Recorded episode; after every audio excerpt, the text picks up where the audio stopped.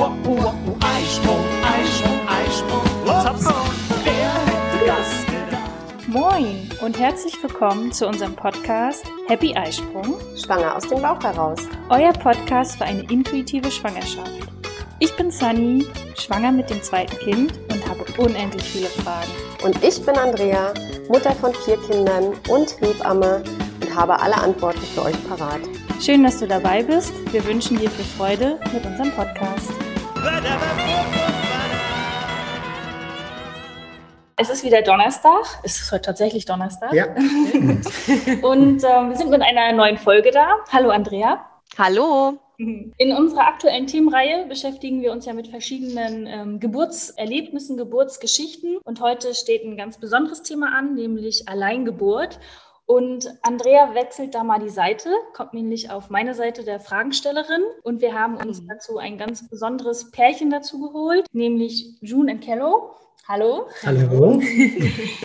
Wir freuen uns sehr, dass ihr heute hier seid bei uns. Und ja, die allererste Frage, wer seid ihr? Und äh, ihr seid 4000 Kilometer entfernt. Wo seid ihr? Auf der wunderschönen Insel Fuerteventura. Genau. Ja, ich bin Kello. Ich bin June. Ja, und zusammen mit unseren drei Kindern Jamie, Julie und Jessie leben wir, wie gesagt, jetzt hier auf Fuerteventura und sind ja absolut glücklich. Ja, auf eurem Insta-Profil halt, heißt ihr Wild and Free Kids Travel. Mhm. Genau. Wofür steht Wild and Free? Für Freiheit, Selbstbestimmtheit, ähm, Freilerner und ähm, Veganismus, ja. Inselleben, Reisen. Genau, es spiegelt an sich unser Leben wieder, ne? dass man wirklich einmal dieses Wild so, so ein bisschen zurückkommt wieder zu diesen natürlicheren Dingen. Dafür ist eigentlich dieses wilde Wild und Free, dass man auch als Familie wieder mehr Selbstbestimmtheit haben möchte, weil doch in den letzten Jahren Familie immer weiter eingegrenzt wurde, immer weniger Rechte in der Familie verbleiben, viel von außen ähm, bestimmt wird, was zu tun ist, was zu lassen ist. Und das ist eigentlich ein Weg, den man nicht gehen will. Ja. Und deshalb sind wir da auf dem Weg, äh, uns selbstständiger da zu entwickeln. Ja, und ich folge euch ja echt schon eine ganze Weile auf Insta und ähm, genauso wie du es ja gerade beschrieben hast, ich nenne das mal so außerhalb der Box leben, triggert ihr wahrscheinlich ja auch wirklich viele Menschen. Wie geht ihr damit um? Beziehungsweise ich persönlich muss sagen, wenn ich ähm, euch dann folge, ihr habt auch irgendwie immer eine Antwort parat. Also Mhm. ich finde, ihr seid immer sehr gut informiert. Wie, wie macht ihr das? Gut, ich bin natürlich sehr interessiert an fast allen Themen, die es so Mhm. gibt. Alles, was so gerade aktuell in der Welt passiert. Äh, durch die modernen Medien kann man sich auch gut informieren, immer in unterschiedlicher Form. Also, dass man sowohl Nachrichten auf die Pro-Richtung prüft, zu sagen, die dafür sind und auch welche, die dagegen sind. Ah okay. Weil das ist für die meisten Menschen immer das Hauptproblem, dass man nur die Nachricht oder die äh, Informationen sich sucht, die einen selbst bestätigen. Mhm. Und wenn Ja. ich denn das Gegen, den Gegenpart mir nicht hole, dann verliere ich so ein bisschen die Realität zu den Themen. Und das versuche ich halt immer. Und das führt dann dazu, dass ich immer noch eine dezidierte Meinung zu diesen Themen für Mhm. mich selber finde. Zu sagen, das ist das, was ich glaube oder was wir glauben, ähm, was zu dem Thema dazu zu sagen ist. Und selbst wenn wir mal negative Fragen haben, die wir wirklich in unseren Followern extrem selten haben, Ah, Okay, ist das so? ist wirklich selten. Okay. Mhm. Äh, dann versuche ich wirklich auch sachlich und mit guten Informationen demjenigen zu sagen, warum das beispielsweise so ist, warum wir uns dafür entschieden haben oder warum wir manche Dinge so oder so sehen. Äh, Der muss das ja nicht genauso sehen. Er soll nur verstehen, warum wir es so sehen. Und das reicht mir dann schon vollkommen aus. Und meistens dann auch Ruhe auf der Seite, dass wir ganz selten so ein Hin- und Herschreiben haben. Das passiert eigentlich ganz, ganz selten. Das sind Einzelfälle. Ja. Also ich habe zum Beispiel auch das allererste Mal das Wort Freilernen bei euch gehört. Und ich dachte so, was ist denn bitte Freilernen? Also habe ich vorher noch nie so mitbekommen. Und gleiches ist auch mit unserem besonderen Thema heute. Mhm. Alleingeburt kann ich für mich persönlich nicht vorstellen. Ich muss das definitiv mit Andrea machen. Ähm, auch Schön. Ich sage ja, Change Winning Team. Und Ja.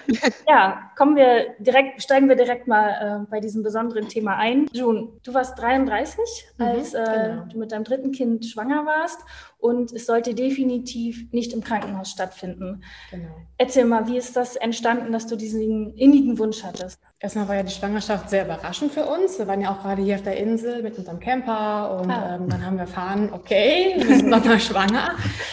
Und da war einfach für mich gleich klar, ich möchte diesmal alles selbstbestimmt machen und erleben. Also die ganze Schwangerschaft und auch die Geburt, das war einfach direkt mein Wunsch. Okay. Hast, hattest du dann ähm, aus den, von Jamie und äh, Julie, das sind ja eure ersten Genau. beiden Kinder, war da dann irgendwas, was für dich ähm, ja nicht ein Trauma war, aber was du einfach sagst, nee, das muss doch auch anders gehen?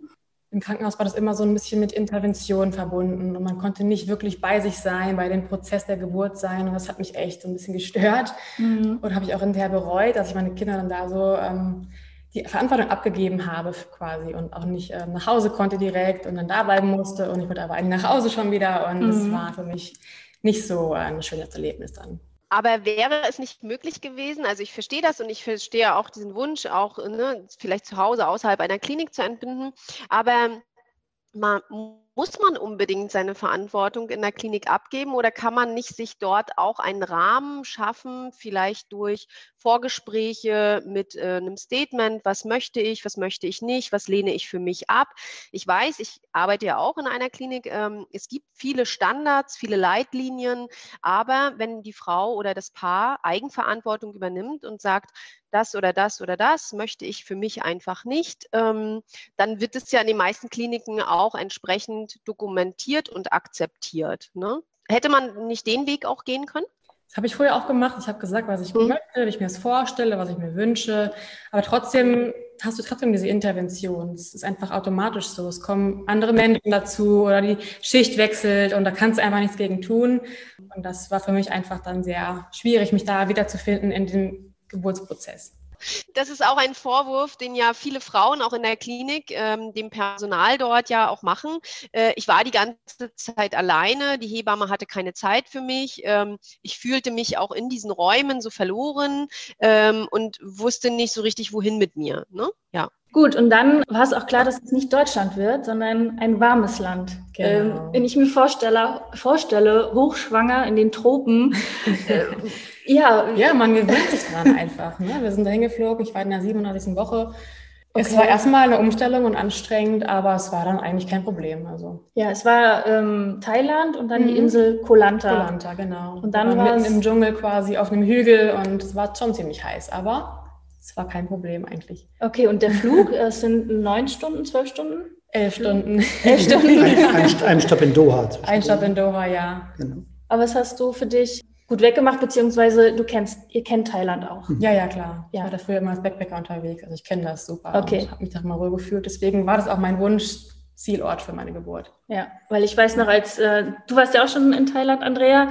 Ja, ich war vier Wochen auch als Backpacker mit meinen Kindern, mit vier Kindern alleine durch Thailand, ja. Mhm. ja. Und ich weiß noch, wie ich angekommen bin am Flughafen, aus dieser klimatisierten Flughalle raus und auf einmal Ja. so wusch. Das sind die ersten Stunden, wo man denkt, wow.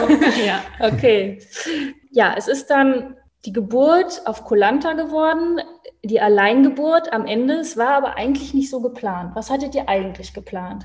Genau, weil Kello ja noch nicht ganz davon überzeugt war, dass das auch wirklich der richtige Weg für uns ist, hatten wir gesagt, okay, wir holen uns eine Hebamme dazu, aber die auch naturverbunden ist, die mich da auch wirklich versteht, was ich möchte und ähm, Mhm. dass sie einfach für Kello dieses, So ein Backup nochmal. genau, so ein Backup haben, die aber im Hintergrund bleiben sollte und dann einfach nur, wenn irgendwas sein sollte, dann dazu kommt. Okay, also die wäre zu euch ins Haus gekommen. Mhm. Okay. Mhm.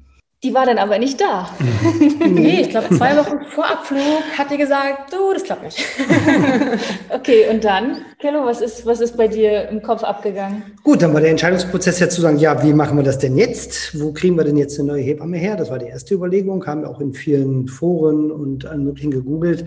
Auch die Hebamme, die eigentlich kommen wollte, hatte dann noch ein paar ähm, Tipps gegeben, weil die ja aus Australien geflogen äh, Ah, okay. dorthin. Mhm. Ihre Tochter wollte halt dann nicht reisen zu dem Zeitpunkt, eben als Teenager. Da gab es eben ein Riesenproblem.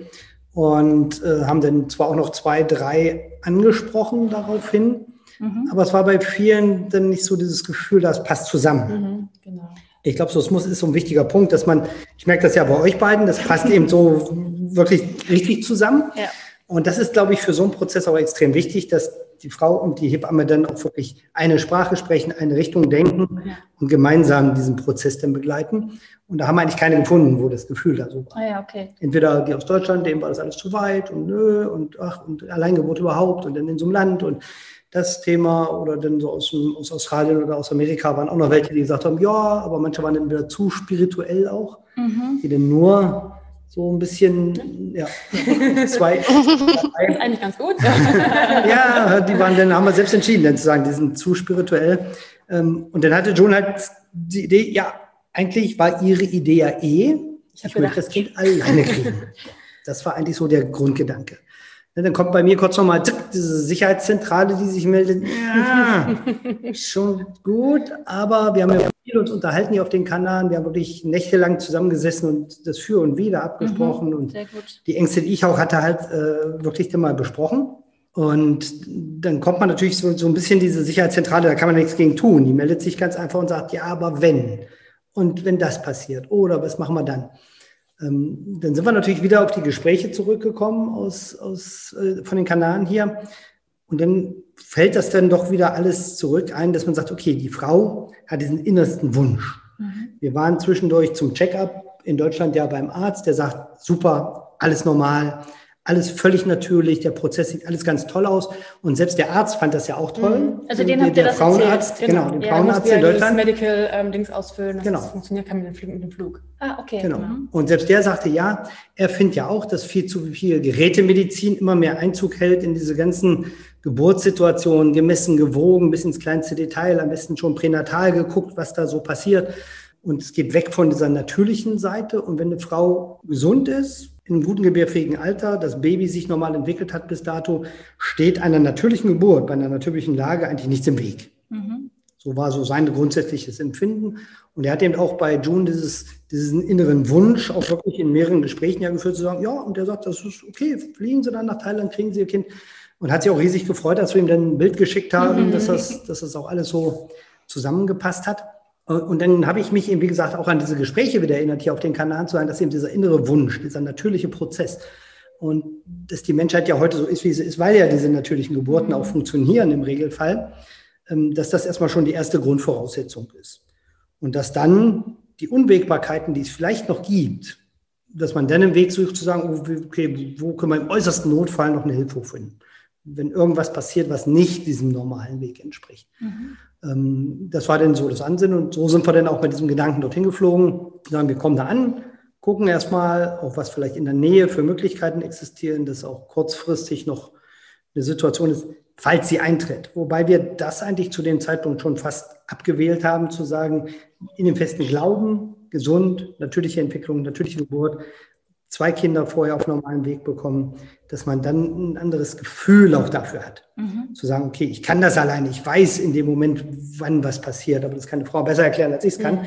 Ich kann mir das nur so aus den Gesprächen heraus ableiten. Und deshalb ist es ab da dann bei mir auch nie wieder aufgeploppt, zu sagen, wow. Und da war ich ja, jawohl, Unterstützung ist der wichtige Punkt und als Partner musste dann da sein.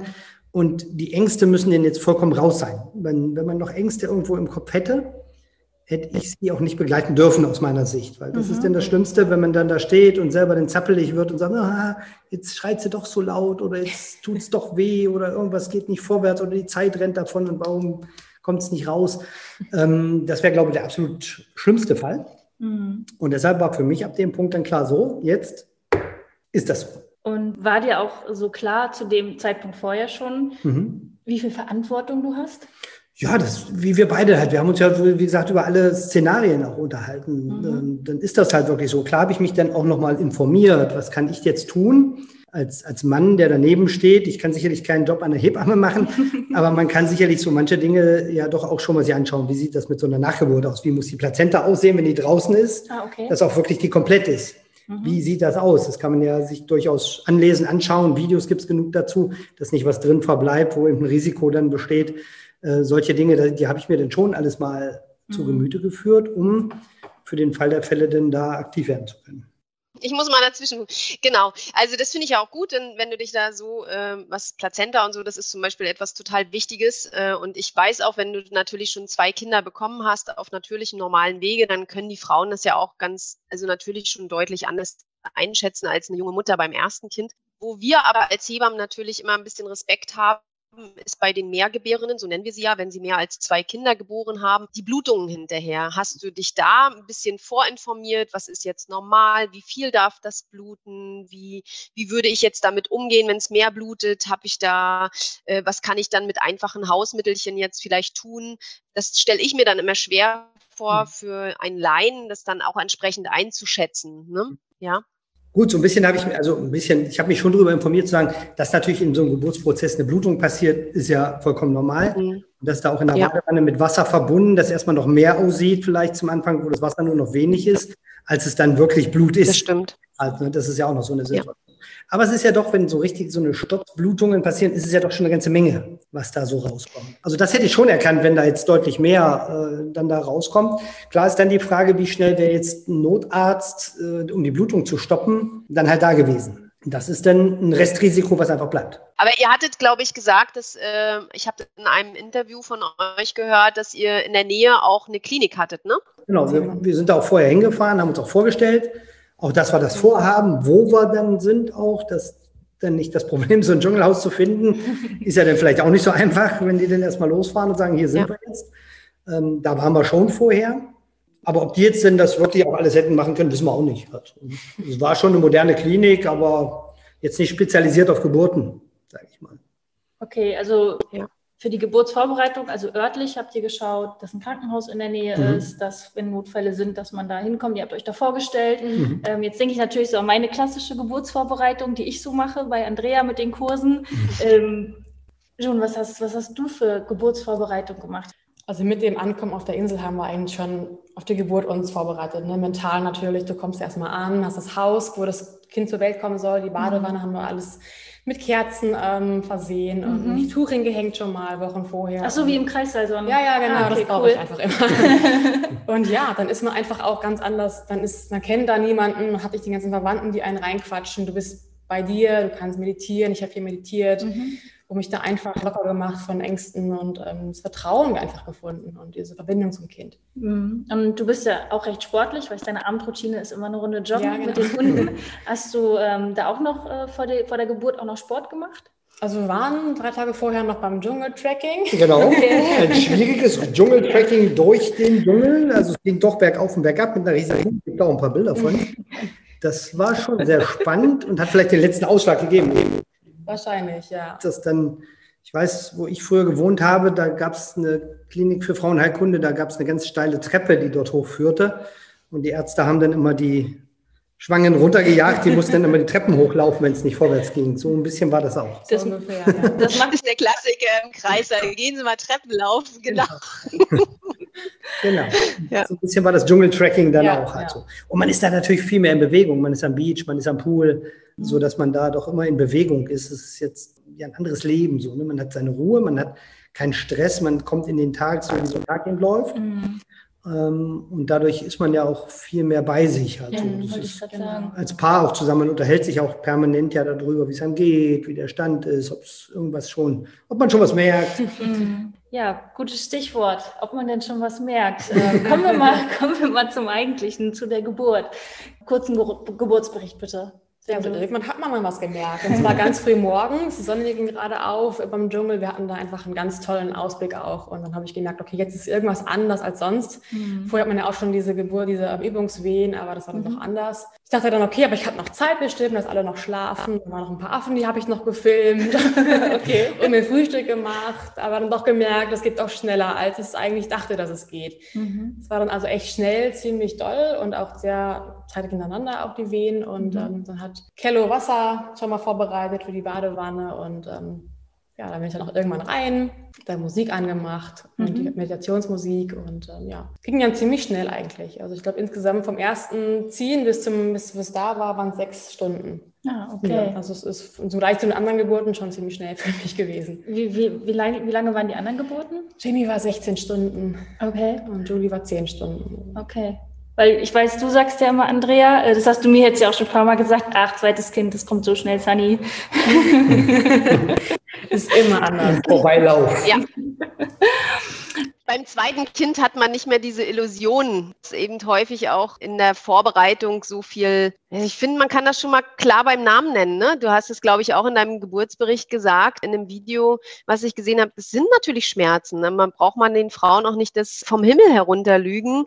Das ist so und das gehört dazu, aber das ist eben auch etwas Normales und das wird hormonell alles begleitet. Und beim zweiten Kind hat man einfach für sich eh schon mehr Vertrauen auch in seinen Körper. Weil, gerade wenn man das beim ersten erstmal gut gewuppt hat und alles gut lief, dann ist man da schon auch mehr bei sich. Ne? Das ist der Grund, warum die meisten Frauen beim zweiten Kind dann doch auch deutlich besser ihre Babys bekommen und beim dritten natürlich noch besser. Ne? Gab es in den sechs Stunden Kilo irgendwas, wo du dachtest, oh. Ja, ich musste Essen kochen für die Kinder. Ach je. Stimmt, das war mir noch eingefallen, weil die beiden haben draußen gespielt, die waren einmal kurz drin, haben gesehen, oh, okay, ist ein bisschen anders heute, Mama in der Badewanne. Kurz Hallo gesagt, sind wieder rausgegangen und haben Bilder gemalt die ganze Zeit oh, draußen auf, auf, der Terrasse. Ich habe zwischendurch, war ich dann mal draußen, habe äh, Essen für sie gemacht. Und ansonsten war es eigentlich immer so, dass wenn man reinkam, dass, man, dass er tief geatmet hat, also tief durchgeatmet, so ein bisschen mhm. vor sich hin meditiert hat. Und man hat dann schon im Fortgang gemerkt, wenn Schmerzen dann da waren, dann war eben das, dieses Tuch gefragt, dass man sich so in das mhm. Tuch hängen kann und, und so und dass es vorwärts geht dann doch. Das hat man schon gemerkt. Aber du hattest, hattest bis auf Kochen, hattest du noch, hatte June dir noch irgendwelche Anweisungen? Nein, ich habe ab und zu mal ein bisschen was zu trinken noch mhm. vorbeigebracht, mal so ein feuchtes Tuch für, die, für den Kopf oder sowas. Das, das, sind immer so Dinge. Aber es gab jetzt nicht so, wie man es manchmal hört, so klassische brüllende Kommandos. Das, das, das. Nein, das hatte ich eigentlich nicht. Ähm, es war doch wer bei sich und da war eigentlich nichts, wo ich jetzt irgendwo Stress mit hatte. Mhm. Und als Jessie dann da war oder kurz bevor sie dann gekommen ist, da warst du dann alleine? Nee, warst du dabei? Nee, ich war dabei. Also man hat ja schon gemerkt, das Wasser haben wir dann auch rausgelassen. Du wolltest dann auch kein Wasser mehr. Mhm. Es war auch nur noch ein ganz kleiner Restwasser drin. Und dann waren die Schmerzen ja schon doll. Dann habe ich auch hinter dir gestanden. Genau, hatte ich auch hinter ihr gestanden und sie okay. von hinten so festgehalten. Mhm. Ähm, und dann hat sie ja da drin so gehockt mehr in dem mhm. Moment in der Badewanne. Und ja, dann kam ja schon das Köpfchen, das habe ich ja dann gesehen und dann das Ganze, dann bin ich in die Badewanne reingestiegen und habe dann ihr die Tücher gegeben, dass wo sie es dann auf, dem, auf der Brust hatte, das Baby den zudecken konnte. Ah, okay. Genau. Also hast du Jessie in Empfang genommen oder June du selber? June selber. Ich also ich stand hinter ihr und habe es von unten, also dann ja. Gibt es ja auch ein Video zu. Genau. genau, richtig. Also es ist vielleicht jetzt über einen Podcast. das auf eurem Kanal bei YouTube. Genau. genau. Da gibt es das Video und da gibt es auch nochmal zwei Interviews. Mhm. Einmal, wo du June erzählst, einmal du, wo Kello du äh, deine genau. Sicht ähm, erzählst. Genau, für alle, die sich das dann anschauen wollen. Ja, genau. dann danach. Jessie war da, ähm, du hattest es schon angesprochen, Kello, die Plazenta, mhm. äh, die Nachgeburt kommt dann. Wie habt ihr das denn gemacht? Also ich weiß, bei Hans brauchte ich nichts machen. Äh, wir haben auch gesagt, aufpulsieren lassen die Nabelschnur. Wer hat denn was bei euch gemacht? Also da war ja dann zwischendurch der Umzug schon ins Bett. Genau. Mhm. genau. Wir haben also das alles mitgenommen ins Bett, dass er da erstmal ganz in Ruhe noch auspulsieren konnte, auch die, die Nabelschnur. Und es stand ja auch erst noch die Überlegung einer Lotusgeburt. Was ist das? Das ist also, wenn du vielleicht nicht, okay. ja, das wäre ja halt der natürliche Weg. Also es gibt ja so ein paar Theorien dazu, dass über eine Lotusgeburt man die Plazenta so lange dran lässt, bis sie eigentlich von alleine abfällt, so wie die Nabelschnur ja auch das letzte Stück ja sich am Ende vom Körper trennt. Und eingetrocknet ist, dass sie sich trennt. Soll den Hintergrund halt haben, dass eben durch die Zwanghaftigkeit, dass man ja ruhiger mit dem ganzen Thema umgehen muss, dass auch dieser Geburtsprozess oder diese ersten Tage bei dem Kind und der Mutter viel ruhiger und langsamer vonstatten gehen, als wenn man das abschneidet und ja viel mobiler gleich wieder ist hm. als Frau mit okay. dem Kind. Ne, so ist man da doch viel intensiver noch äh, das Kind verbunden und man ist nicht so flexibel, nicht so, nicht so beweglich, was wohl dazu führt, dass Kinder dann eben deutlich ruhiger sind und man das sogar einzelne in Amerika zumindest Ärzte empfehlen, auch gerade bei Kaiserschnitten, mhm. um den Kindern die Möglichkeit zu geben, doch das Erlebnis, was sie ja nicht hatten durch die Geburt, aber durch diesen längeren Prozess mit der Nabelschnur verbunden zu sein, ähm, dann halt doch ähm, ein besseres Ankommen auf dieser Welt zu haben. Hm. Man muss sie natürlich etwas vorbereiten, klar, man kann die nicht jetzt einfach da so hinlegen mhm. Und sagen, so, da liegt die jetzt, weil es ist ja doch schon, dass dann die Gefahr besteht, dass dann da Staphylokokken oder irgendetwas sich bilden, die dann auch durch die Nabelschnur in Richtung Kind wandern können mhm. und es da auch schon Beispiele gibt, dass da Vergiftungserscheinungen, so eine Sepsis gab. Man muss die halt wirklich dann mit Salz einbalsamieren. Dass die wirklich wie ein Pökelprozess, kann man sich das ja so vorstellen, eigentlich ja wirklich mit Salz, Kruste richtig eingepackt und Kräutern eingepackt werden muss, was dann irgendwann wieder abgewaschen wird und aber regelmäßig, also mindestens einmal täglich auch mit Mull, ja, Mullbinden verpackt sein muss und das täglich auch gewechselt werden muss. Also man kann das jetzt nicht einpacken und sagen, so, jetzt liegt das da, bis es abfällt, mhm. sondern man muss das wirklich auch bearbeiten und ständig dabei bleiben in diesem Prozess. Und das erschien uns halt für Thailand unter den klimatischen Bedingungen als nicht durchführbar und nicht sinnvoll. Und, und, hättest du dich eigentlich bewegen können dabei? Also mal so theoretisch? Hat man die dann in der Tasche dabei? Ja, gibt es extra so Taschen, die man dafür auch okay. kaufen und nähen genau. so alles für. Ähm, das könnte man theoretisch. Aber wie gesagt, das war dann eben diese klimatischen Bedingungen, haben uns dann realistisch sagen lassen, diese feuchte Wärme, dann ist das Haus nicht ganz zu. Also da können Affen rein, da kommen andere Tiere rein und du hast da etwas, was die ja auch anlockt. Halt. Dieser ja, Geruch bleibt ja trotzdem halt. Ja.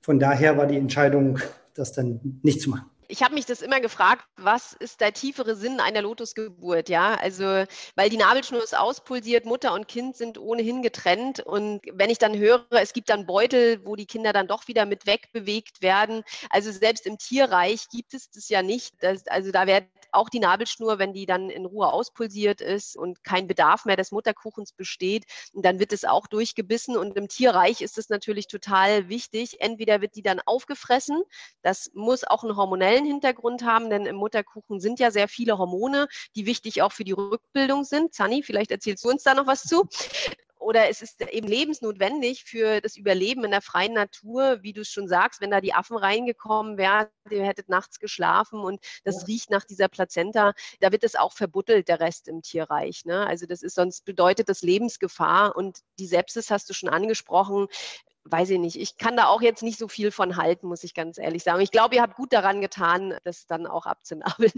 Irgendwas ist eher so dieses, genau. dieses Glauben daran dann auch. Dass diese, man einfach nicht trennt. Genau, das ist nicht dieses mhm. trennende Zungenmodell, das von allein genau, abfällt, okay. dass man nichts durchschneidet. Das ist ja oft so ein spiritueller Gedanke, der dahinter steckt. Ah, okay. Mhm. Aber in, in dem Fall ja. ist eh nicht dazu gekommen, weil die Gegebenheiten einfach dafür nicht wirklich gut sind. Ja. Genau. Ja, Plazenta, bei uns war es so, wir haben den Mutterkuchen mit nach Haus genommen die wollten den schon entsorgen und dann so, äh, halt, stopp, wir nehmen das mit. Da gab es dann auch erstmal, glaube ich, einen komischen Blick, wenn ich mich richtig dran erinnere. also von mir nicht, ich kenne das häufiger schon, ja. Mhm. Genau, und den gab es dann für mich als Regeneration mhm. als äh, Smoothie. Hat okay. Klaus das dann äh, verarbeitet. Ich habe aber gesagt, sag mir bitte nicht, in welchen Smoothie das ist. und ich habe es auch nicht rausgeschmeckt. Also ähm, ich kann dir nicht sagen, ja, welche. manchmal dann so Globulis oder sowas. Globulis kannst du draus machen. Ich habe auch eine Freundin, ähm, da haben die Eltern den im, ähm, die Garten im Garten vergraben. Mhm. Und, aber der Baum ist so gewachsen, wie auch ihre Statur ist. Mhm. Ja, kann, ne? kann so weit sein. Ja, auf jeden Fall spannend, was es, ja. was es so alles gibt. Äh, Geburtsverletzung. Hattest du welche? Sie hatte vorher schon keine Verletzungen und dachte dann auch bei dem dritten werde ich auch keine haben. Mhm. Also war mir ganz sicher, dass da keine Verletzungen auftreten. Okay. Und so war es auch. Ja, also waren keine Geburtsverletzungen und die Gedanken, man beschäftigt sich, wie gesagt, ja schon damit. Und, und wenn man vieles dazu liest, ist oft das dass viele Verletzungen ja auch entstehen durch Intervention, beispielsweise durch nicht fachgemäße Intervention, dass zu Zeitpunkten dann wirklich gepresst wird, wo es nicht sinnvoll ist und solche. Situationen. Und das, das ist ja gerade ein Grund für diese Alleingeburt, so dieses, wirklich diese ganz enge Verbindung zwischen Kind und Mutter zu merken und zu wissen, wann bin ich in welchem Prozess, wo stehe ich jetzt in der Geburt, was, wann ist mein Kind jetzt bereit, mit mir gemeinsam den nächsten Schritt zu tun.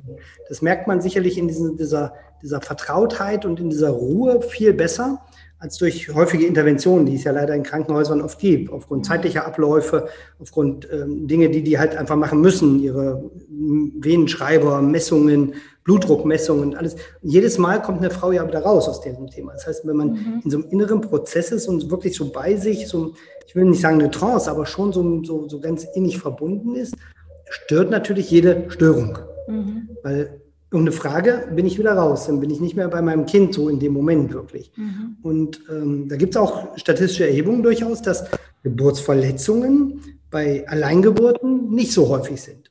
Wenn sie wirklich ähm, jetzt nicht so diese, diese modernen, jetzt was du vorhin sagst, dass es so, so, ein, so ein Innensystem gibt, gerade dass es Innen ist, eine Alleingeburt zu haben. Da immer, ich glaube, man muss da so unterscheiden zwischen Alleingebärenden, die wirklich so diesen inneren Wunsch als Zweit- oder Drittgeburt haben. Mhm. Und dem Thema, es ist gerade, ich habe ein tolles Buch gelesen, ich finde jemanden spannend, ich folge der auf Instagram, der hat eine Alleingeburt gemacht, ich auch. Ja. Ich glaube, das muss man trennen voneinander. Das sind zwei völlig unterschiedliche Wege. Und äh, deshalb glaube ich, dass wer wirklich schon vorher Kinder bekommen hat, dabei sich ist, dann auch wirklich mit weniger Geburtsverletzungen durch die Geburt kommt. Ja, ich gebe dir insofern recht, dass, also und ich kann das auch bestätigen, die Frauen sind wirklich, und du hast es richtig gesagt, in einer Art Trance. Ne? Also zum Ende der Geburt sind die wie in einem Tunnel und das ist hormonell auch gesteuert, äh, sowieso bei jeder Frau. Und ich gebe dir da recht, dass natürlich durch häufiges Tür auf und Tür zu und vielleicht noch ein Schichtwechsel oder aber eine Hebamme, die dann meint, nee, jetzt jetzt kommen Sie mal raus aus der Badewanne und jetzt setzen Sie sich mal so hin und äh, so ist es für mich komfortabler zu arbeiten. Oder Frauen ganz klassisch, wie das häufig wirklich noch so ist, in die Rückenlage gebracht werden. Das macht definitiv, da stimme ich dir zu, mehr Geburtsverletzungen.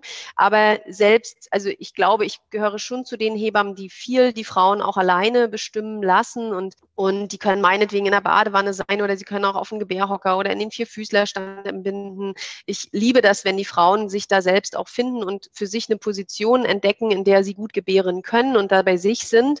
Das will ich so unterstützen und, und das will ich auch so sagen. Aber nichtsdestotrotz gerade bei den Erstgebärenden kommt es dann schon häufiger auch mal zu Geburtsverletzungen. Die müssen nicht immer ganz schlimm sein. Manchmal sind es nur kleinere Verletzungen, die auch nicht unbedingt versorgt werden müssen. Aber es können manchmal eben auch schon tiefere Risse sein oder ja, also da, ich habe mir natürlich in Vorbereitung auf das Interview heute auch noch ein paar andere Videos angeschaut. Also es ist ja gerade auch eine Riesenwelle zu diesem Thema Alleingeburten. Ja, und trotzdem, ich habe da auch Geburtsgeschichten gehört, wo dann äh, eben doch dolle Geburtsverletzungen da waren, wo die Frau dann fünf Tage später ins Krankenhaus geht, um das dann versorgen zu lassen, was dann natürlich nach fünf Tagen auch nicht mehr so einfach geht. Das muss man auch sagen. Ja, also da ist es schwierig. Aber klar, wenn ich natürlich das Vertrauen habe, ich habe meine ersten beiden Kinder gut geboren, ich habe mein, äh, ich hatte da schon gar keine Geburtsverletzung, dann sicherlich ist das auch nochmal eine ganz andere Schiene. Ne? Mhm. Ja. Genau. Und ihr habt ja neben den Videos, was ich sagte, habt mhm. ihr ja auch ein Buch geschrieben. Mhm. June, wie heißt das genau? Jessie Luana in Freiheit geboren. In Freiheit geboren. genau. genau. Und da gibt es ja auch am Ende äh, Checklisten, die mhm. ihr äh, mal mhm. zur Verfügung gestellt habt, wie ihr es gemacht habt, äh, mhm. Geburt im Ausland, genau. was man bei Alleingeburt braucht. Und daher jetzt einfach mal meine Frage, würdet ihr das weiterempfehlen? Das würde ich niemals raten, weil die mhm. Frau muss da wirklich sicher sein, dass sie das wirklich möchte, dass es ihr eigener Wunsch ist, dass das ja auch einfach ein Vertrauen ist mit sich selbst und äh, mit dem Baby. Und das ist schwierig zu raten eigentlich. Ja, und der Partner ist ja auch nicht ja, ganz unwichtig dabei. Ja, ja, ja, ja. Ist ein, ganz wichtiger Part, glaube ich, dass man, wenn ich mich zum Anfang, äh, bevor die Geburt so entschieden sehe und bei der Geburt dann, ist natürlich da auch eine riesige Verwandlung bei mir passiert, halt zu sagen, okay, sich damit ah, zu beschäftigen. Man muss als Mann ja erstmal, man hat ja eigentlich gar keine Ahnung davon. Das ist ja immer was, was, vielleicht hat man mal einen Geburtsvorbereitungskurs besucht und ein Baby durch so einen knöchernen Dings wandern sehen so, so eine Spielpuppe, aber sich nicht wirklich mit so einem Prozess und mit dem, was bei einer Frau passiert und wie diese ganzen Dinge da äh, vonstatten gehen, hat man sich ja vorher nicht beschäftigt. Und erst über Gespräche, die wir ja geführt haben, über viele Dinge, kommt man ja erstmal in das Thema, kann sich damit beschäftigen, kann damit ähm, dann entweder einen Punkt finden, sagen, ja, das, ich bin bei ihr und wir machen das. Oder man würde sagen, nee, geht nicht. Ich bin da völlig anderer Meinung. Und dann muss man das trennen halt. Da muss man sagen, da darf man die Frau nicht begleiten und dann muss man sehen, wie man damit umgeht. Mhm. Ja, ich muss da nochmal, also so eine Empfehlung, und du hast das vorhin ja auch ganz schön gesagt, man kann ja nicht das, was ihr erlebt habt, anderen überstülpen. Nun ist es natürlich so, ihr habt ein Buch geschrieben, ich habe es jetzt leider noch nicht in den Händen gehalten, weil es jetzt noch nicht ankam, aber ihr habt ja auch so Follower bei Instagram und da sind ja, man beeindruckt damit ja auch viele. Und das, da hat man ja vielleicht auch, wenn man so, ihr seid glaube ich, sehr in der Öffentlichkeit und da hat man ja vielleicht auch eine gewisse Verantwortung anderen gegenüber. Und deswegen, das finde ich schon sehr gut, dass ihr da sagt, äh, ja, äh, für uns war es der richtige Weg, aber sowas kann man eben auch gar nicht empfehlen. Sicherlich, es gibt der, also ich sage das ja auch immer, eine Geburt, mein Freund lacht dann immer, eine Geburt ist ein natürlicher Ausscheidungsprozess, ja, mhm. genau wie wir zur Toilette gehen oder erbrechen müssen, ist das ein natürlicher Ausscheidungsprozess. Und äh, in den meisten Fällen läuft ja auch wirklich alles gut. Wir hatten in Deutschland in den letzten Jahren so circa 5000 Hausgeburten pro Jahr. Allerdings wird auch da unter Begleitung einer Hebamme jede fünfte Geburt abgebrochen, wo es eben nicht gut oder nicht so optimal und normal läuft. Das, also ich denke, diese Zahlen muss man auch immer im Hintergrund haben. Und was mich aber nochmal interessieren würde, Ihr habt das alles auf euch genommen. Ihr hattet ja auch, weiß, dass die Frauen, mich, ich würde mir das wünschen, wenn die Ärzte manchmal auch mehr fragen, wie fühlen sie sich, wie geht es ihrem Baby und nicht erst die Geräte anschließen. Das finde ich schon gut und da appelliere ich auch an unsere Mediziner, dass sie da doch auch wieder mal ein Stück zurück auf die Frauen zu gehen. Mm, aber trotzdem gibt es ja auch Situationen unter der Geburt, wo es vielleicht dem Baby zu stressig wird. Ähm, ne, wir kennen das, äh, wenn man, ich bin schon so ewig lange auch äh, Geburtshelfer. Und ähm, man muss sich dann aber auch mit diesem Thema Tod auseinandersetzen. War das für euch, also ihr werdet es auch und müsst ihr besprochen haben, was ist, wenn das Baby die Geburt nicht schafft? Was ist, wenn es dem Baby irgendwas passiert? Oder aber auch, dann ist das Baby heil geboren und es passiert der Mutter irgendwas. Wie habt ihr euch da besprochen? War das für euch klar, okay, das nehmen wir in Kauf? Weil, weil das muss man ja letztendlich dann, ne? Äh, das würde mich nochmal interessieren. Ja, also es ist so, wir haben uns da wirklich im Einzelfall drüber unterhalten und äh, wie ich vorhin schon sagte, ein gewisses Restrisiko bleibt ganz einfach. Mhm. Und das nimmt man in dem Fall dann auch billigend in Kauf. Das ist ganz einfach so, weil wie mit vielen anderen Dingen auch, man könnte jetzt noch das Thema Impfen aufmachen oder schwere Erkrankungen, wie geht man damit um, wenn jetzt einer plötzlich Krebs kriegt oder sowas, wie gehe ich damit um? Ähm, will ich jetzt eine Chemotherapie vielleicht über zwei Jahre hinziehen, dahin siechen und dann trotzdem sterben? Oder will ich lieber sagen, nee, dann lieber irgendwie so hinkriegen, dass man noch eine letzte gute Zeit zusammen hat? Und dann von seinem Recht auf Ableben Gebrauch machen. Das sind so Themen, die besprechen wir schon. Die hatten wir auch in dem Fernsehbericht, ja, war auch ein Thema, haben sie nicht mit reingenommen. Ähm, aber da haben wir eben auch schon eine sehr klare Meinung zu. Das Leben ist vergänglich. Leben und Tod gehören eigentlich zusammen immer. Und viele Menschen scheuen sich auch davor, das Thema Tod anzusprechen. Ähm, aber es gehört einfach genauso dazu wie das Leben. Wie eine Geburt gehört auch der Tod dazu. Und es gibt eben Situationen, da passiert das dann. Kann natürlich auch in einem Krankenhaus passieren und es kann auch bei einer Hausgeburt passieren. Dieses Restrisiko gibt es immer. Und genau. ja, wie du schon sagst, mit dem Thema Tod setzen wir uns zu wenig auseinander. Das ist ja auch der Grund, warum Fehlgeburten häufig unter den Teppich gekehrt werden und äh, mhm. da nicht so gut aufgeklärt wird und nicht so gut darüber erzählt wird. Das ist richtig. Aber ich glaube sogar zu wissen, dass es in Deutschland dann auch eine Straftat wäre. Ne? Also wenn dem Kinde was passiert, ja, ja, es ist so, in Deutschland wär, wäre das eine Straftat. Also das wäre sogar ein Tötungsdelikt. Mhm. Und also ich glaube, in Österreich ist es zum Beispiel auch verboten. Da darf eine Frau nicht alleine ihr Kind gebären und ähm, da muss auf jeden Fall eine Hebamme hinzugezogen werden. Hattet ihr euch da vorher auch Gedanken gemacht, wie das in Thailand ist? Also ihr musstet ja das Kind dann auch anmelden. Ihr seid ja dann bestimmt zu einem Amt gegangen. Ihr braucht Pass mhm. und äh, das ist ja nun mal so. Ihr reist ja auch viel. Ihr seid jetzt wieder zurück auf die Kanaren. Ihr musstet ja dann auch wahrscheinlich irgendwo zu, in die Botschaft gehen und musstet euer Kind dort dokumentieren und ja. Ist ja auch ein schwieriges Thema. Wie habt ihr euch da vorbereitet? Prozess. Das war die, der längere Prozess als die Geburt. ja, dann ja. mal.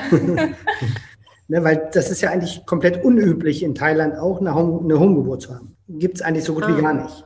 Die haben also einen sehr hohen Stand an Kaiserschnitten, weil das ist da so die einfachste und äh, schnellste Art und Weise, maschinell sozusagen alle durchzujagen, bringt viel Geld, genau, dass die Frauen dann bei Kaiserschnitt das, Geld, äh, das Kind kriegen. Man hat körperlich nicht so viele Veränderungen, ist alles viel einfacher, äh, erstmal so auf ersten Blick, ähm, sodass äh, wir erstmal schon viele fragende Gesichter gesehen haben, da im Krankenhaus ja auch schon, wo wir waren ob wir das wirklich wollen. Und es gab bisher auch für die Insel auf jeden Fall, ob es für ganz Thailand ist, weiß ich nicht, aber für Kolanta noch nie den Fall einer Alleingeburt in einem Haus auf der Insel. Noch nie. In dem Moment wusste natürlich auch keiner, wie komme ich jetzt zu einer Geburtsurkunde. Ja. Weil wir hatten an sich besprochen in dem Krankenhaus, ähm, wir haben es vorgestellt, sagen Alleingeburt, wir kommen dann wieder, stellen euch das Kind vor und ihr stellt uns eine Geburtsurkunde aus. Dafür hat er auch gleich schon mal Geld genommen. Okay. Dann sind dann hingekommen, da war dann ein anderer Arzt da, der sagt, äh, nö, er weiß davon nichts. Aber er würde jetzt gleich mal das Kind impfen wollen und nochmal den Nabelschnur ein bisschen kürzen, sodass wir das Kind gleich geschnappt haben und da jetzt mal das Krankenhaus wieder verlassen haben. Ähm, und dann überlegt haben, wie kann das denn jetzt gehen? Was braucht man denn jetzt eigentlich? Und dann haben wir glücklicherweise, was war das, ein englisches Paar, mhm. ne? Und die konnten gut Thailändisch, sind mit uns dann in, den, in diese Registratur da gefahren und haben erstmal erklärt, was überhaupt passiert ist. Mhm. Und dann hat der erstmal ausgeführt, was er alles braucht. Und er brauchte dann ein Riesenpamphlet von dem Ortsvorsteher des Ortes, wo das Haus lag. Der Inhaber des Hauses musste mit Katasterkarte und persönlich mit dem Amt erscheinen und verbürgen, dass das Kind dort geboren ist. Das gab es also auch noch nie. Also er musste da mit uns denn dahin fahren. Ähm, und dann hat das wirklich auch noch ewig gedauert, bis dann irgendwann mal diese Geburtsurkunde fertig war. Die haben wir dann amtlich übersetzen lassen müssen, ins Konsulat von Deutschland geschickt. Der hat es uns dann zurückgeschickt und gesagt, da stehen eure Pässe nicht drin. Können wir so nicht anerkennen. Und nun muss man wissen, dass in Thailand es nur ein einziges Exemplar einer Geburtsurkunde gibt. Es gibt nie nochmal eine neue.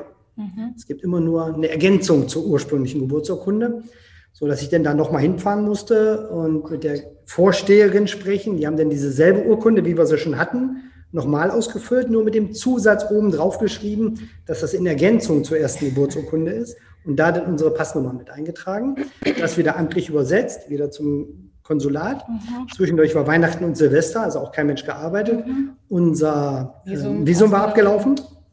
Wir hatten schon die letzte Verlängerung, sodass wir nochmal dann zur Immigration mussten und nochmal um sieben Tage Aufschub bieten. Dann hat er mit knurrenden Zähnen und glücklicherweise, dass Jesse ihr Geschäft verrichtet hat, weil wir gerade keine Windel um hatten, oh Gott, mitten in der Immigration sich mal entleert, schön gelblich, sodass er dann sagte, okay, ja, ja, sieben, sieben Tage nochmal, aber dann müsst ihr raus. Und dann kam auch der Pass dann und ja, dann mit dem letzten Tag, wirklich der allerletzte Tag, sind wir dann nach ähm, Hanoi geflogen, weil es war der billigste und schnellste Flug mit einem fünf Tage alten Baby oder wie alt war sie? Ich glaube schon ein bisschen älter, bisschen, lange gedauert. Ah, ja, Wochen, stimmt, fünf Wochen, ja, fünf Wochen alten Baby, dann nach Hanoi geflogen sind, aber auch schon übernachtet haben noch eigentlich im Flughafen, weil sonst hätte man einen Tag Overstay gehabt. Okay. Wir mussten also durchbuchen genau. von Krabi nach Bangkok, in Bangkok im Flughafen im, im Transitbereich übernachtet und nächsten Morgen dann nach Hanoi geflogen. Ich meine, ihr erzählt das jetzt so locker und wir lachen so darüber. Es war auch lustig. Also ja. war wirklich alles gut, alles, alles war spannend, aber es war auch alles easy. Wir beide waren als einziges platt ja. in, in, der Nacht da am Flughafen in, in Bangkok. Jesse und Jamie haben da Party, äh, Doli und Jamie haben da Party gemacht die ganze Nacht. Genau, man darf ja nicht vergessen, ihr habt ja schon zwei ältere Kinder. Ja. Und das Wochenbett, Andrea, geht wie lange? Eigentlich acht Wochen? Acht Wochen. Das war bei Julie, glaube ich, fünf Tage. Ich finde immer ganz schnell wieder fit einfach. Ja. Das, ja. ja, nee, da war sie also sehr schnell wieder fit. Also es ist schon anspruchsvoll, wenn man in so einem Land dann ein Kind bekommt, um die ganzen Formulare und Unterlagen dann zu bekommen. Sollte man sich vorher Genau, deshalb auch in dem Buch ja diese ganzen, was braucht man, damit man das im Vorfeld klärt. Weil es gibt auch Länder, wir hatten jemanden getroffen auf der Reise, die hat das Kind in Malaysia, Malaysia bekommen. Da geht das gar nicht. Also da darf, mhm. es ist ja ein islamisches Land, da darf sowas eigentlich gar nicht passieren. Also sie ist schon, sage ich mal, illegal mit schwanger dort eingereist. Mhm. Und da war das ein Riesenproblem, ne? mhm. da dann irgendwelche Unterlagen zu bekommen, dass sie von der Botschaft einen Pass für das Kind bekommt. Aber ich finde, das dass diese, diese kleine Geschichte zu diesem Ganzen äh, auf jeden Fall auch nochmal zeigt, wie, äh, wie ihr als Team auch zusammensteht. Also das ist da. Ja, ist immer. Wir nehmen immer alles so, wie es kommt und ja. dann ist immer alles gelassen und positiv. Weil ich glaube, schon allein ohne Kinder, wenn man so einen bürokratischen Fall hat, kriegen ja manche schon voll die Ehekrise sozusagen. Ja. Und das ist, ist einfach nochmal ein Zeichen dafür, ja, was für ein tolles Team ihr beide seid. Mhm. Ja, das passt gut. Ne? Ja. ja, man kann es ja auch vieles nicht ändern. Und ich denke mal, es ist ein wichtiger Punkt im Leben überhaupt, in allem ist so dieses positive Denken. Immer im positiven Denken auch zu bleiben, halt, dann verhindert man auch vieles Negatives, was auf einen erst einschwappt, wenn man negativ denkt. Mhm. Ich habe mal einen Chef gehabt, der hat immer gesagt, du bekommst, was du erwartest. Das heißt, wenn ich immer von vornherein schon alles mit Angst und mit, oh, ganz schlimm, und mhm. ich kann es eh nicht ändern ich kann das jetzt nicht ändern, dass der Botschaftsmensch mir da sagt, du musst das machen. Da kann ich mich drüber aufregen, aber ich kann es nicht ändern. Mhm. Also muss ich positiv bleiben. Wie kriege ich jetzt das am schnellsten hin, dass ich diese Unterlage bekomme, die mhm. er haben möchte? Kann mich drüber aufregen, hilft mir nichts. Mhm. Also dann nochmal hinfahren, Unterlage holen, erledigt der Fall und eine spannende Geschichte dazu zu haben. Das ja. ist ja, hat ja auch seinen Wert. Ja. Und sagt mal, diese U-Untersuchung, die wir in Deutschland ja alle machen müssen, sonst kriegt man ja gleich ein Schreiben vom Jugendamt, das gibt es bei Jessie alles nicht. Das wir sind doch ausgewandert, weil wir das einfach nicht wollten, diese Kontrolle, dieses Norm, dieses Kind muss jetzt so und so was können und so. Mhm. Sie hat noch nie in ihrem Leben einen Arzt gesehen. Ah, okay. Und nicht mal einen Impfpass oder einen Ausweis, irgendwas. Beim Zahnarzt war es immer mit. also mal mit. Okay. Ja, Jessie ist jetzt drei, im November ist ja. sie drei geworden. Ja. Und ich erlebe sie ja hier auch live und in Farbe. Und wenn ich es vorher nicht wüsste, würde ich sagen, ein stinknormales Kind. Also ja. ist es ja auch. Ja. Ne? ja, ihr habt jetzt drei Kinder wenn da noch mal was unterwegs sein würde, ist es ja nicht, aber wenn, würdet ihr es genauso wieder machen? Würdet ihr etwas anderes machen? Ich würde es wieder so machen. Ich würde eine Alleingeburt machen, ja. wieder zusammen ja. und ähm, vielleicht vorher noch mal weniger auch mal diese ganzen Untersuchungen, weil vielleicht sofort mit der Hebamme arbeiten, dass man da einfach ganz mehr bei sich ist nochmal und so. Mhm. Ja. ja, ganz genau. Wir haben jetzt auch die Erfahrung, was die Nacharbeiten angeht, also ist da das auch alles viel einfacher. Ähm, von daher, nee, es ist ja wirklich auch ein, ein sehr, sehr positives Erleben. Sicherlich gibt es auch andere Fälle, wie vorhin beschrieben, aber der wichtigste Punkt, glaube ich, ist dabei, dass, dass dieser innere Wunsch von der Frau in Verbindung mit dem Kind kommt. Und was wir eben beide auch glauben, dass es kein guter Weg ist für eine Erstgeburt. Mhm. Weil eine Erstgeburt einfach nochmal ein ganz anderes Thema ist, weil da kommen sicherlich äh, Schmerzen, Gefühle, Emotionen auf, die man vorher nicht kennt, mhm. die auch wirklich gewaltig sein können, die einen wie eine Lawine überrollen. Und wenn man in der Situation dann Angst bekommt, dann erschwert das natürlich so einen Prozess in einer Alleingeburt, wo dann keine Hebamme da ist, die mir hier den Arm nimmt und sagt, Mädchen, jetzt alles gut, ist völlig normal, du bist auch so rausgekommen oder irgendwas. Da braucht man ja jemanden, der diese Erfahrung dann mitbringt, wenn jemand eine Erstgeburt hat. Also das haben wir auch im Buch geschrieben. Wir würden das nie jemandem raten, auch, auch eher abraten davon, bei einer mhm. Erstgeburt eine Alleingeburt zu machen, weil das ist dann nochmal eine ganz andere Nummer, als wenn man schon Geburten erlebt hat und so, so, so grundsätzlich ja schon weiß, was da so passiert im, im Fortgang, ohne dass es jedes Mal die gleiche ist. Aber das ist ein wichtiger Punkt, glaube ich, dass man das da draußen oder auch gerade den jungen Mädchen, die, wie du sagst, so Follower von uns sind, die das toll finden, die auch andere toll finden, die da auf Instagram unterwegs sind, die auch Alleingeburten hatten, dass man das eben nicht vergleicht. Mhm. Dass man sagt, es ist kein, kein In-Veranstaltung, weil es gerade hip ist, ja. sondern es muss wirklich dieser innere Wunsch sein. Und den kann man nicht abkupfern, der muss von einem Rat selber kommen. Ja, und Andrea, ich weiß nicht, wie ist dein Eindruck bei den Erstgebärenden, ähm, wenn die mit sowas zu dir kommen? Sind Sie damit dann schon nach einer Stunde im Kreissaal oder bei dir völlig überfordert, so wie Kello das gerade so beschrieben hat? Ja, gehen Sie ja meistens aber auch nicht unbedingt zu einer Hebamme. Ne? Also, weil das ist auch nicht sonderlich, das erfreut Hebammen jetzt auch nicht sonderlich, das muss man ehrlich sagen. Ne? Also man sieht das schon mit einer gewissen Distanz. Dafür bin ich ja Hebamme. Also ich, ich weiß ja auch, was passieren könnte. Das ist auch nicht immer gut, wenn man das weiß. Ich weiß das auch für meine eigenen Geburten. Ne? Wenn du dann immer weißt, also ich habe selbst vier Kinder geboren wenn du dann schon weißt, ah, alles klar, jetzt passiert das und jetzt passiert das oder jetzt ist das nicht in Ordnung. Ähm, ne? Also das ist natürlich, sind wir da sehr immer im Außen. Das ist richtig. Aber eine, eine, Frau, die ihr erstes Kind bekommt, würde ich, das finde ich sehr gut, dass du das sagst und da auch nochmal darauf hinweist, würde ich das auf gar keinen Fall zumuten. Da sind die, wären die auch überfordert. Ne? Also da ist selbst, wenn wir das jetzt mal im Tierreich vergleichen, eine Kuh in der Herde, die ihr erstes Kälbchen bekommt, die wird auch geführt von den erfahrenen Kühen. Ne? Also das ist, die, die ist genau, die sind genauso überfordert. Ne? Das ist auch im Tierreich so und die werden da auch mit an die Hand genommen und werden da durchgeleitet. Ne? Es muss ja dann vielleicht nicht unbedingt die Klinikgeburt sein, wenn man jetzt so absolut äh, Angst vor der Klinik hat, aber dann sollte man sich eine erfahrene Hausgeburtshebamme suchen und mit der kann man mit Sicherheit oder Be Begleithebammen, ne, die gibt es ja auch. Es wird immer schwieriger, das muss man auch sagen, durch die Haftpflichtprämien. Also gibt es eben viele Hebammen, die so nicht mehr arbeiten können und wollen, weil es schon ein finanzieller Einschnitt ist. Aber man hätte ja beim ersten Kind eben auch die Möglichkeit, so diese Wege zu gehen und sich da Unterstützung zu holen. Ne? Ja. Genau. Ich meinte, ich meinte meine Frage, dass du ähm, äh, diese jungen Mamas oder einfach Erstgebärende äh, bei dir hast, die vielleicht immer mit dieser Vorstellung kommen, wie Kilo sagt, so das ist jetzt gerade Mode, das ist jetzt Trend und dann ja. merken sie aber relativ schnell so, oh, es ist ja dann doch irgendwie anders, ähm, dass du das, glaube ja. ich, auch erlebt hast, ne? Ja, also das große Thema ist ja auch äh, Hypnobirthing, ist ja auch eine Riesenwelle, die aus Amerika rübergeschwappt ist. Das ist ein Riesenunternehmen dahinter, wo viel Geld mit verdient wird und auch den Frauen natürlich äh, da das, äh, das Blaue vom Himmel gelogen wird. Ne? Und unter Hebammen zum Beispiel gibt es immer diesen Spruch, ja, Hypnobirthing funktioniert genau so lange, bis die erste richtige Wehe kommt. Ja, ja. das will ich jetzt auch nicht so über einen Kamm scheren. Es gibt gut, also es gibt sicherlich Frauen, die sehr gut in ihrer Mitte sind, die äh, gut und tief meditieren können, die wirklich ein super gutes Gespür für ihren Körper haben, die aber auch bereit sind und einfach nicht so eine Illusion haben, dass eine Geburt, wenn ich sie nur wegpuste, einfach nicht schmerzhaft ist. Und ich glaube, das wirst du auch bestimmen, ob ich das alleine erlebe oder in einem Krankenhaus. Es ist genauso schmerzhaft. Äh, ich habe auch vier Kinder bekommen. Ich weiß, wovon ich rede vielleicht, wenn man mehrere Kinder schon geboren hat, hilft einem eben diese Erfahrung, dass man weiß, okay, das fühlt sich jetzt normal an, das ist jetzt so, aber es ist jetzt auch gleich vorbei. Also das darf man, denke ich, nicht, da darf man den Frauen kein falsches Bild vermitteln. Und man darf aber auch nicht diese Angst schüren, Schmerzen sind was Unaushaltbares, das stimmt ja auch nicht. Wenn ich da äh, ganz bei mir bin und wenn ich äh, das als normal hinnehme, ich denke, da sind wir uns auch übereins, Honey, Sportler können das auch oft viel besser. Wie oft tun einem die Beine weh beim Joggen gehen oder ne, dann ist es zu heiß oder der Tag ist gerade nicht gut und dann beißt man sich da aber trotzdem durch. Und ich vergleiche auch die Geburt sehr gerne mit einem Marathonlauf. Ja, äh, da muss ich mich auch durchkämpfen, auch wenn ich ab Kilometer 20 vielleicht äh, meine Beine nicht mehr spüre.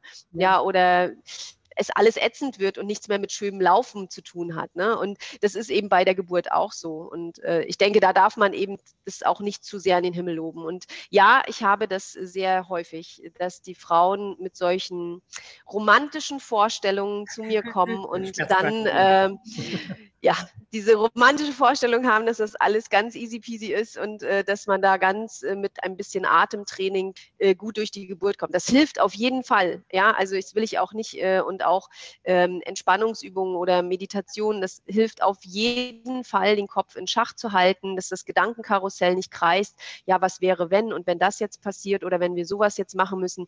Ne, letztendlich geht es ja bei einer Geburt nur darum, unseren Kopf und unseren Geist in Schach zu halten und seinen Körper ein bisschen zu veräppeln durch Atmung, äh, dass der abgelenkt ist und diesen Geburtsprozess dann eben auch einfach über das Stammhirn steuern kann war es mal zum Thema Alleingeburt. Vielen Dank, dass ihr uns da mitgenommen habt auf eure Reise. Gerne. Eine Hebammengeburt haben wir auch gerade noch hinter uns. Ach so, die Hebamme unser von unseren acht ja. Hunden. Ach ja, das stimmt. ich wollte gerade sagen, so. Hier liegt, kam nämlich gerade einer davon ja, genau. rein hier. Ich habe doch gar nichts vor eurer Insta-Story gesehen. Da war June nämlich die Hebamme. Genau, der kleine Mali ist gerade hier. Ja, und jetzt hast du mir schön meine Überleitung verhauen. Ah, ähm, ich hatte ja das äh, Stichwort Reise gerade äh, gesagt. Wir hatten jetzt natürlich die Reise mit der Geburt, aber das steht ja auch völlig äh, für euch, äh, das Reisen. Durch Corona ist das gerade nicht so, wie ihr euch das, glaube ich, gewünscht habt oder vorgenommen habt. Genau. Ähm, hoffen wir mal, dass das demnächst hier alles wieder normal wird. Jetzt seid ihr auf Fuerteventura.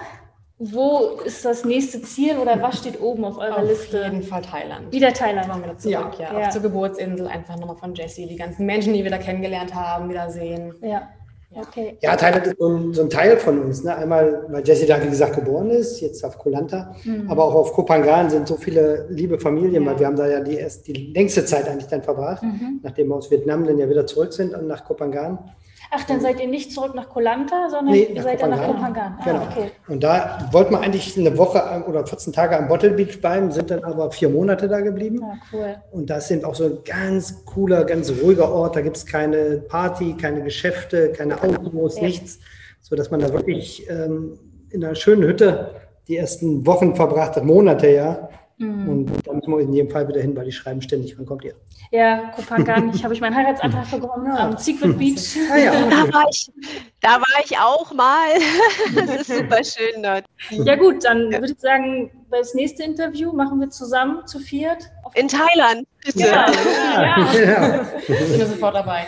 Cool. Also vielen lieben Dank euch, dass ihr Gerne. das mit uns geteilt habt. Und ähm, genau, wir packen alles in die Show Notes, wo man euch findet, eure, mhm. euer, euer Buch, euer YouTube-Kanal, euer Insta-Kanal, packen wir alles rein. Und genau, Vielen ja. Dank, Andrea. Schön, dass die Leitung gehalten hat, 4000 Kilometer entfernt. Gott sei Dank.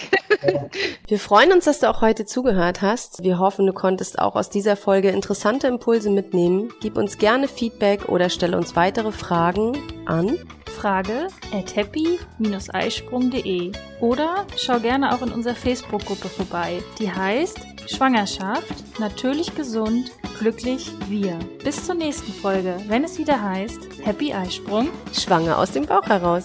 Ahoi!